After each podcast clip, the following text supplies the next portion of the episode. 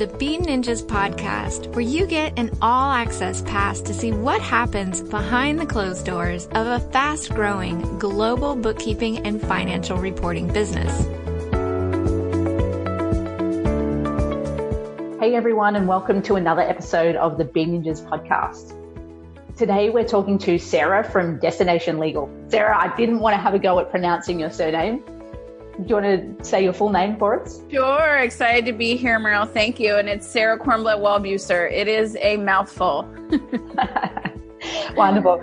And it's so great to have you here. I know we met in as part of the Dynamite Circle group at a conference in Bangkok a number of years ago and have stayed in touch.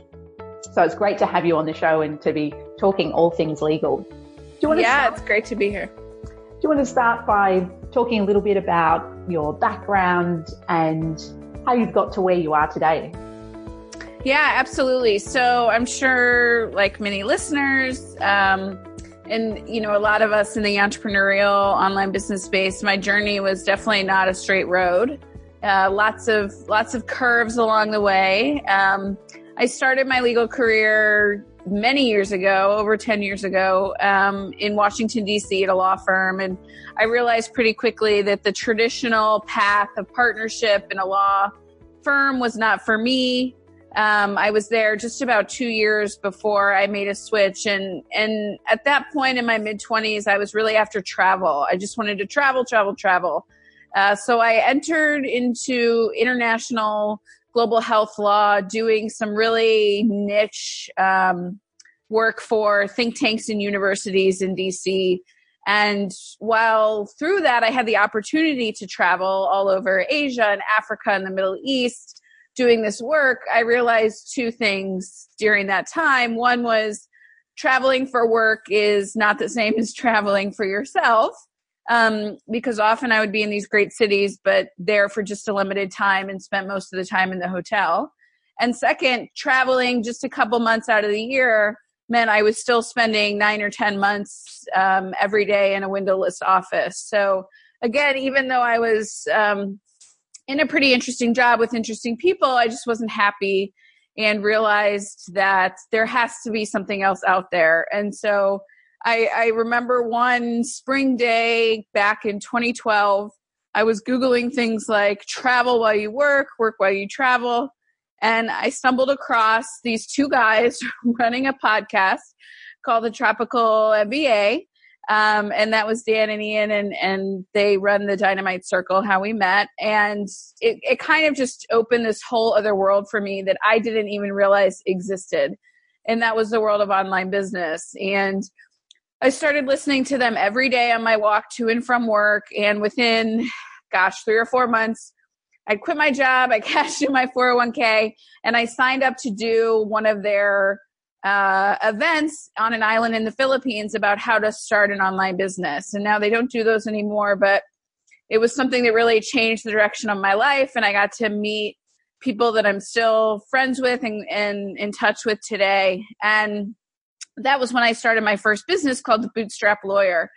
And it was, you know, I'm sure, I don't know, you guys started out pretty well with Bean Ninjas, but a lot of us had these terrible websites and just didn't know what we were doing. And that's kind of how I felt. So it didn't last that long. And at that time, uh, the online legal space was very new. There weren't a lot of attorneys that were working online. We were all kind of trying to figure out how to do it. So I took a step back and for a couple years did some consulting.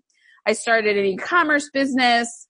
I was just really trying to find my way. But fortunately, during this time, I was also traveling. So I lived in Thailand and Vietnam and, and met up with a bunch of people in our entrepreneurial circle, the Dynamite Circle. And it was really great.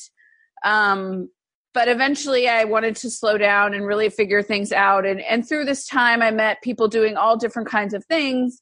And they all kept coming to me with legal questions. They knew I was a lawyer. They knew I had some of that background. And so they would come to me for help with some contracts and how do I protect my website and I need to do this. And so that was kind of the beginning. Um, for me in terms of okay well i am an attorney. I spent a lot of money in law school. How can i how can i make this work? And do i even want to make this work? Because i didn't enjoy being a lawyer. So i found it you know how was i going to make this into something that i wanted to do every day? So i decided to kind of settle back down in the us and try to figure things out. And it was within that first year um, back in this was 2015 that I started another business this time, um, more focused on the legal. And I had also found the coaching world again, a new world that I didn't know existed. And I was running into a bunch of health coaches and business coaches, and everybody just kept asking me all these questions. And I saw how unprotected people were running their businesses, and it started to to to drive me a little crazy because I'm like, oh my gosh, like you are operating this business that you love in such a dangerous way and i don't want to see you lose money i don't want to see you end up getting sued. And so i started to put together some some templates and some packages and it really just grew from there. And you know i've been running destination legal for a couple years now and um, i have a template shop where i sell legal contracts and privacy policies and website protections and terms of purchase and all kinds of fun things. And then I also do trademarks um, for for small businesses as well. So Destination Legal has has been great and, and growing, and it's a fun way because I I have the freedom and flexibility that I want, but yet I'm also um, making a difference for a lot of people, and and that is a great combo for me. And I have to ask a few questions from the early backstory. What was the e-commerce business that you you ran? I never knew about the e-commerce business. Not many people did. So it was a drop shipping store where I sold eco-friendly furniture. It was called Modern Eco Furniture. I think it lasted again maybe about 6 months. yes. And what were some of the those early lessons in the first legal business and also in that drop shipping business that you learned? So I think, you know, with the drop shipping, one of the things I realized was, you know, you ha- you really have to like your product and know your product if you're running some kind of e-commerce store. And while yes, I wanted to protect trees and help the environment, I didn't really feel attached to the mattresses I was selling or things like that. So I wasn't invested in putting content out there or kind of spreading the word and so that's been something that i that lesson i've carried over to destination legal which is like trying to make legal simple and understandable and dare i say even fun for people. I know you guys run into the same issues because you know legal and accounting are those two things that everybody needs but not everybody wants to deal with. And so it's been sort of my goal to make it a little bit more fun. I have a facebook group called cocktails and contracts and um, you know, just trying to make things a bit more tangible. And then I think I also learned to one, just listen to your audience. So even though I was like, you know, people are going to need this, this, and this, that's not necessarily always the case. So really listening to where your sales are coming from and what people are asking for and then giving them that is a key is a key thing as well. Yeah, I think you made a great point there about understanding your audience and then giving them what they want and that can help if if they are in a specific industry niche or they're a particular type of person.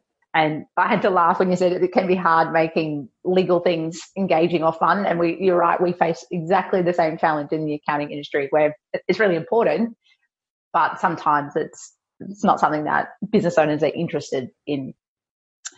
So the, the the core focus for the episode today is to talk about various legal dangers and risks that people should be protecting in their business.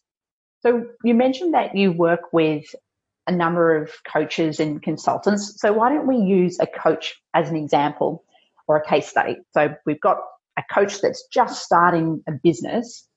What would, at what point would they come to work with someone like, like you? And, and what are the first risks that they would need to protect?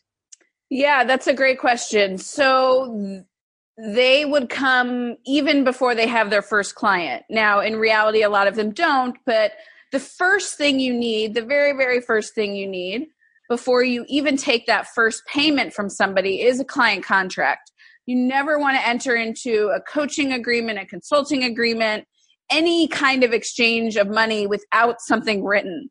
And there are so many nuggets of gold in that contract that is going to protect you as the business owner. And so for a coach, there are a couple things that can go wrong. One is just around payment. So if you don't have a contract, what's your what's your payment and refund policy? Um, what if they go through four sessions with you and then decide that they want a full refund? If you have no payment policy or refund policy in place, the default is that you have to give them their money back. They might go to PayPal or wherever and and try to try to get that money back from you and and that's not a fun process to go through. Whereas if you have a contract that just has your refund policy, hey, no refunds, especially after you've already given some of your your coaching expertise. Um, and then if you're doing running some kind of payment plan, when are you taking the payments? What if they miss a payment? So a bunch of things just around keeping the sale that you've made. You know, if you're just starting out, you're so excited with every sale, but you want to make sure that you actually get to keep that money. So that's that's one part of it. Another part are disclaimers, and this is huge in the coaching industry. It's it's so necessary for business coaches and health coaches and money coaches, really any any kind of expertise that you're sharing because you don't want to be held responsible for the information and education that you're giving. So yes, you hope your clients get these amazing results, but there's no guarantee that they're going to. And so you have to make it clear that that you aren't giving any kind of professional advice. You're not a financial advisor, you're not a lawyer, you're not a doctor, you're not a psychologist. So depending on the type of coaching, you know, the disclaimers might vary. So I I have different contracts for health coaches than I do for regular because once you step into sort of health coaching and life coaching, you run into different things than if you're doing business coaching. But disclaimers are really there just to protect you as the business owner. And they also include protection for you if you're recommending third party products or services. So you know, if I'm a business coach and I say, you know, you're just starting out with your online business, you need to go to Bean Ninjas and Destination Legal for your accounting and legal needs. I, as the business owner, don't want to be responsible for anything that happens should my client decide to go with these third parties that I'm recommending. Um, so that's another big part of it. And then disclaimers also cover testimonials that might be on your website and things like that. And then, uh, you know, contracts have a couple other things. They protect your intellectual property. So if you're a coach and you're sharing modules and PDFs and videos, um, you want to make sure that you have the proper legal protections, just that, you know, your clients can use them for purpose, their purposes, but they can't resell them. They can't take them and change them and try to resell them and things like that. There's also, you know, disclaimer of warranties and things like that. And then the final most important thing is, uh, dispute resolution and jurisdiction. So, where is your business located? If something goes wrong, how are you going to solve that? If you don't have these clauses, the default is to end up in a courtroom, and nobody wants to end up in a courtroom. And so, it's good to have something like arbitration or mediation or some third party resolution in there. Uh, it's a much nicer, less expensive way to resolve any sort of conflict that comes up. So, that's like the number one thing when a coach is getting started to make sure that you have in place. Um, and then after that you know as you grow your business changes your legal needs changes. So once you have your website there's certain things there. If you're doing live retreats certain things there. Um, and i can dive into those but that's sort of the basics. Great. I just had one question. The the last part you were talking about where your business is registered or if something was to go wrong, where, so what state or um, region that the law would be applied. And is that always where your business is registered? Uh, and the reason I'm asking is a lot of our listeners are digital nomads, so they're actually traveling around, but their business would be registered in a particular location. But sometimes that isn't always in their home country. So are there any risks to be aware of when you're selecting what that state or region is? Yeah, so that's a great question. And and as the business owner, you actually have choice of law. So you can choose where you want the contract to be ruled by. However, it's most likely going to be either the country where your business is located or where the majority of your clients are. So I've had um, business owners that might be based in the UK or Australia or other places, but 90% of their clients are in the US, so they might choose somewhere in the US. Um, but usually it's going to be in the country where your business is, even if you're traveling um, all the time. If your business is located in Australia, even if your clients are spread throughout the world, most likely you're going to just go ahead and choose Australia. And the reason for that is if sh- something should come up, it's going to be easier for you to resolve that in your home country. Um, and again, this is tricky in today's world because we're online business owners and, and we have clients all over the world. It might be difficult to track someone down in another country. Um, depending on what the issue is, that's where collection agencies come into place and things like that. But in terms of choosing where uh, the contract, usually it's going to be the country where your business is registered. Great. So if we go come back to this case study, and I think this coach needs a name, so I'm going to call it Claire the coach. Okay. So Claire, so she's she's now she's been in touch with you, and she has her contract and has started working with clients, and she's realised that she also wants to have a website and write a blog. So are there any legal considerations she should be aware of when she's publishing the website and blog posts? Yeah, absolutely. So once you have a website and you're putting any information out there, whether it's a blog, a video, an email, uh, any sort of marketing, again, you're opening yourself up to liability. So there are a couple things to put into place to, excuse me, to make sure you're protecting yourself as the business owner. But then there's also some things that are legally required. So the main things for your website are a privacy policy and then website terms of service and disclaimers. And so these documents are specific to your website. So often people get confused because we have website terms and then we have terms of purchase, which is for, you know, like an online course or digital product.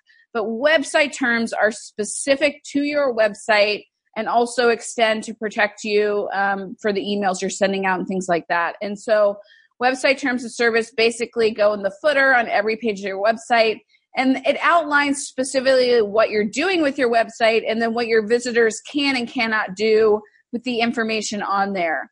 And so these terms also include disclaimers. So if Claire the coach is writing blogs on, um, let's say she's a health coach on how to lose 10 pounds in 30 days and she's putting some recipes out there, uh, she needs to make sure that it's clear that anyone that's using her blog or using her recipes, it's at their own risk, and she can't be held responsible for anything that happens physically, financially, mentally to them should they follow her her blog. Um, and same thing if you're putting out information on emails and vlogs and things like that. And terms of service also include similar things that might be in a contract, such as where's your business located, how do you resolve a conflict, uh, IP copyright protection for the information that's on your site as well. And then there's a privacy policy, and this is legally required in most places in the world today. Certainly in Australia in Europe in the UK, uh, in the US and Canada. And, you know, unless you've been living under uh, an internet rock, you've heard of GDPR, which which came about uh, in the EU earlier this year, that's the General Data Protection Regulation, and that's all about um, personal data that you're collecting. So if you're a coach, if you're running any sort of business, you're most likely collecting email addresses, um, collecting other types of personal information that are that need to be protected. And so a privacy policy basically outlines the information that you're collecting and what you intend to do with it. And now with GDPR, you also have to say you know, what grounds do you have for collecting my email address and have I given you consent and things like that. And so GDPR, yes, it's only in the EU, but as online business owners, even though I'm in the US, I certainly have people from the EU on my list. And so I need to make sure that I'm compliant there. And a privacy policy is something that goes not only on every page of your website, but also on any landing pages where you're collecting email addresses as well what kind of things can go wrong? So, say I was the health coach and I didn't have that disclaimer about using the information at my own risk. What kind of things could go wrong if I didn't have that? Yeah, so that's a great question. And, you know, the biggest one is that you could get sued. So, somebody um, takes your recipe for a green smoothie and ends up in the hospital with some kind of allergic reaction and they come back and blame you or let's say she's a yoga instructor and she's putting out videos and i try your i try your video and i sprain my ankle um, i'm going to sue you now it doesn't mean that that i'm going to win but just a lawsuit itself is very expensive and, and nothing you want to have to deal with so someone could take the information you're putting out there and end up mentally, physically, financially injured in some way, and you're the one that they're going to come back and blame. So that's the biggest thing. Um, and then also, in terms of a privacy policy, you can be fined. So whether you're in the US, you can get fined. The state of California has some strict rules and all you know our websites end up in california and so companies have been sued for huge amounts of money for not having a privacy policy delta airlines is one uh, claim against them for $37 million because the law in California right now says every time someone stops by your website and you don't have a privacy policy, it's 2,500 bucks. And now in the EU as well, um, there can be fines for not having the, the right privacy policy in place under GDPR. So for that, it's going to be money. And then otherwise, um, for just sort of visitors, you can end up with this monetary liability. You can end up in a lawsuit. Yeah, so, yeah, the, the fines, or even if you are in a lawsuit and you don't win, that for a small business, the legal fees could make it really difficult for business to continue. So it's really important to get these things right. So we head back to Claire the coach again. Is there anything? I know that there's some rules around what kind of images you can use. If so, in, she's writing her blog and she wants to use images as part of that, but there's probably some images that she can't use. Could you just talk a little bit about what you can and can't use in terms of images? Yeah, absolutely. And this is um, another great topic and something that there's there's something really unfortunate going on right now, which is there are attorneys that are sort of hunting people on the internet that are, are using copyrighted images and and taking them down for money. Um, so basically, if you're going to use images, use your own images or just make sure to use images that you have um, the correct license to use. So whether it's a free stock photo, whether you're signing up for some sort of stock photo site, just take a quick look at the licenses, make sure that the images you can use them for commercial use, that there's not limitations on how many times you can use it. Um, so that's something to just take a few minutes and make sure that you have the right permission to use the image. Don't just go to Google and because it's on Google, assume that you can take it. Just because someone put something on Pinterest or Instagram certainly doesn't mean you can take it. And so what can happen is that you can then be on the hook for copyright infringement. And that's what's happening with these. There are these attorneys out there that are doing this. And I had someone reach out to me just a couple weeks ago with this same situation. She had a blog. She had taken a picture from Google or Getty or something like that and put it on her blog years ago. And now she gets a letter that it was, in fact, a copyrighted image. She didn't have a license to do it. And now she has to pay them upwards. I think this was a thousand dollars, and I've heard up to seven or eight thousand for this kind of thing. And with copyright infringement, you really have no choice. So there's no even if you didn't realize it, even if it was your VA that did it, you as the business owner are still going to be on the hook for this. So it's something that um, she even gave credit to the artist. That doesn't matter. It's not about giving credit. You need permission and you need the right license. So if you're using images that aren't your own, just make sure to go through those extra steps of checking the licenses and making sure you have the right to use it. Yeah, great. This copyright issue ties nicely in with trademarks too. And one, I think one of the questions as a business owner, this is definitely a question that I had, was what was the right time to trademark our brand, the Bean Ninjas brand? And in our first six months, we weren't really making enough revenue to want to invest in a trademark. And we also didn't know how well the business was going to go and whether we would, how long we would be around for. And so it took us a little bit of time to build confidence in the business. And it was only after about 18 months and when our revenue had increased and we really feel like, felt like this was a sustainable business, that we started to investigate trademarks and look into protecting our brand. Could you talk a little bit about, first of all, what trademarks are, and then at what point you recommend businesses start to look into trademarks? Yeah, absolutely. And you guys are a great example and actually follow exactly what I would say. Um, so, first, trademarks are protection for a brand name, logo, or tagline. So, uh, while we were just talking about copyright and copyright infringement, copyright is all about content, ebooks, courses, um, images, music, anything like that, where our trademarks are really about brand name protection. So Starbucks, Bean Ninjas, Nike, Just Do It, all of those are trademarks of those specific companies.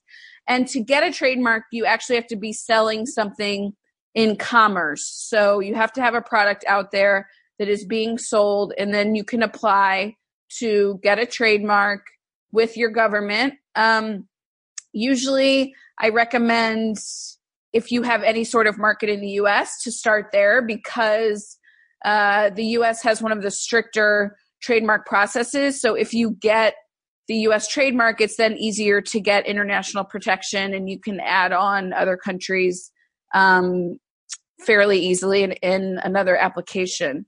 And once you go through the process, then you own the name. So what that means is you own your business name and nobody can come in and steal it if they're do, if they're doing something similar. So that doesn't mean someone can't start selling jelly beans under Bean Ninjas, uh, but that's not really going to be a threat to you. So the whole thing about a trademark is: are we causing confusion among cons- uh, uh, among consumers if there's similar names? So, for example, Apple. They're selling computers, phones, anything like that. If someone tried to trademark orange for computers or phones, that wouldn't be allowed because that might be some some kind of confusion. But someone could probably trademark apple if they're selling uh, wood furniture you know something totally different. So that's kind of the basics um, of what that means. But it is a process so it can take up to a year or longer to get a trademark registered. There are often questions with the trademark office it's something that you would want to hire an attorney for. I've had numerous people try trademarks on their own and they end up coming to me because there's just some nuances that you wouldn't know unless you're an attorney. And so it is a financial and time commitment, which is why I don't suggest getting a trademark in the first six months. So I think you guys were pretty much right on the timeline of what I would think about. If you've been in business for a year or two, you're invested, you're making money, and you are going to stick with this this brand name, this course name, this tagline for years to come. Um, because again, it, it takes a little bit. So if if you're out of business in a year, then what's the point? But if you see your business around for the next 5, 10, 20 years, then certainly um, it's something that you want to think about investing in because if you don't, you don't have the protection. Someone else could come in and start using your name and then you could end up in some sort of legal battle. You could end up having to rebrand and change your business name. So it's something that uh, if you get to a point where your business is is taking off and you're making money and you really think you're going to be around for a while that's the point where you would want to think about a trademark. Right. And i know from personal experience it is a, a long process and i do recommend getting legal advice as well. We had sarah helping us along the way and there were, def- I know a little bit about law from some of my studies as an accountant, but there were definitely nuances that I wasn't sure about that were difficult to research. And it was great working with someone who understood all of that and had been through that learning curve. And it's not something that you want to get wrong. Right. Because then it just ends up costing more. And um, it is something that, it, it, you know, it can be hands off for you as the business owner and then one day it's all finished and now you own bean ninjas. And so that's great. So i just had one other topic that i wanted to cover and that was around running live events. So if we go back to claire the coach her business has gone really well got the website and the blog a lot of customers and now she's got to the point that she'd like to bring everyone together and run an in-person live coaching event are there any legal considerations or risks that she should be aware of around running that event?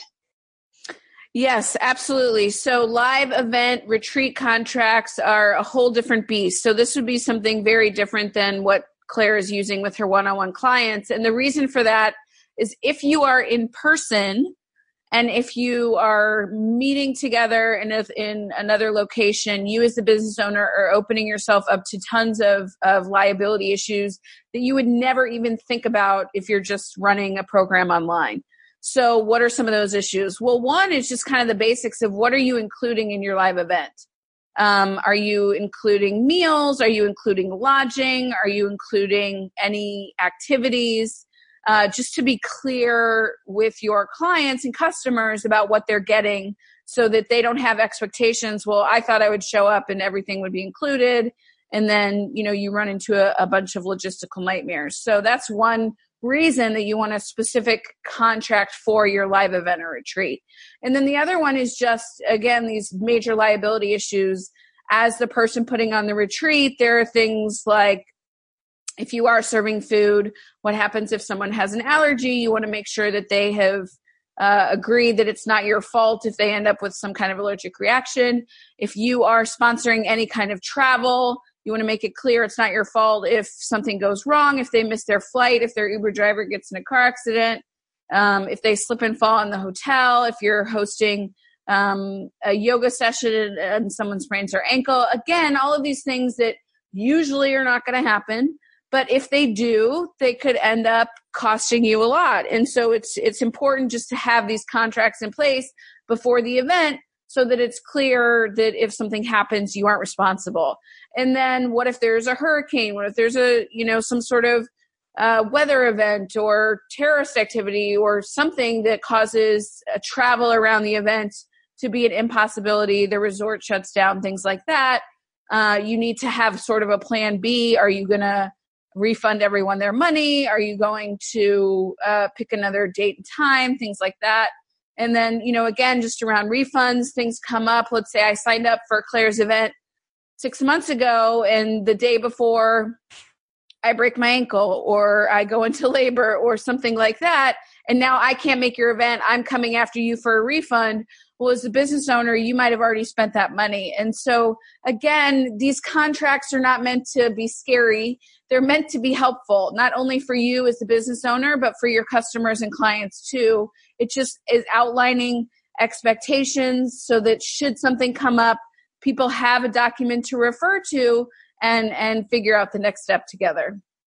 I like what you said there around setting expectations and I think that's a nice way to look at agreements and contracts. It's just laying it out so that everyone's clear on what their expectations are and how something is going to work so that it's not ambiguous or, or prone to disagreement. Exactly. So we're coming to the end of the podcast and I did just want to ask a couple of questions more about what what it looks like for you running an online business and what a typical day or week looks like. I know that a lot of our listeners either are already running businesses where they're taking their lifestyle into consideration and, and trying to be intentional around the way that they create their business and their days. And then also some of our listeners haven't yet made that jump, but are wanting to. So what does it actually look like for you day to day running your legal business? Yeah, so this is such an interesting question. And I think it if you asked me this yesterday or tomorrow, I would have a different answer than I do today. Um, my days are are look quite different, and actually, to in all honesty, getting into the proper schedule has been a real struggle for me. It's something that I uh, continue to work on and continue to try to find the right balance um, as of now, it kind of looks, you know, I get up, I have a morning routine, I like to journal, I do some reading, I have my coffee, um, maybe I work out, and then I aim to sit down at my desk, usually around nine or 10. Um, and then I am also, I'm working on kind of chunking my days. So Mondays I have set aside for, for content creation. Tuesdays I take client calls and, and work on contracts. Wednesdays and Thursdays, I might work on bigger projects, whether it's creating a new funnel or, um, you know, right now I'm switching everything over to a new to a new template shop. Um, and then Fridays are kind of admin catch up. But again, this is a schedule that I am I'm working on. I don't always stick to it. The flexibility is amazing, but it really it does take some discipline. So I don't have I know some people have the tendency to be workaholics. That is not my tendency.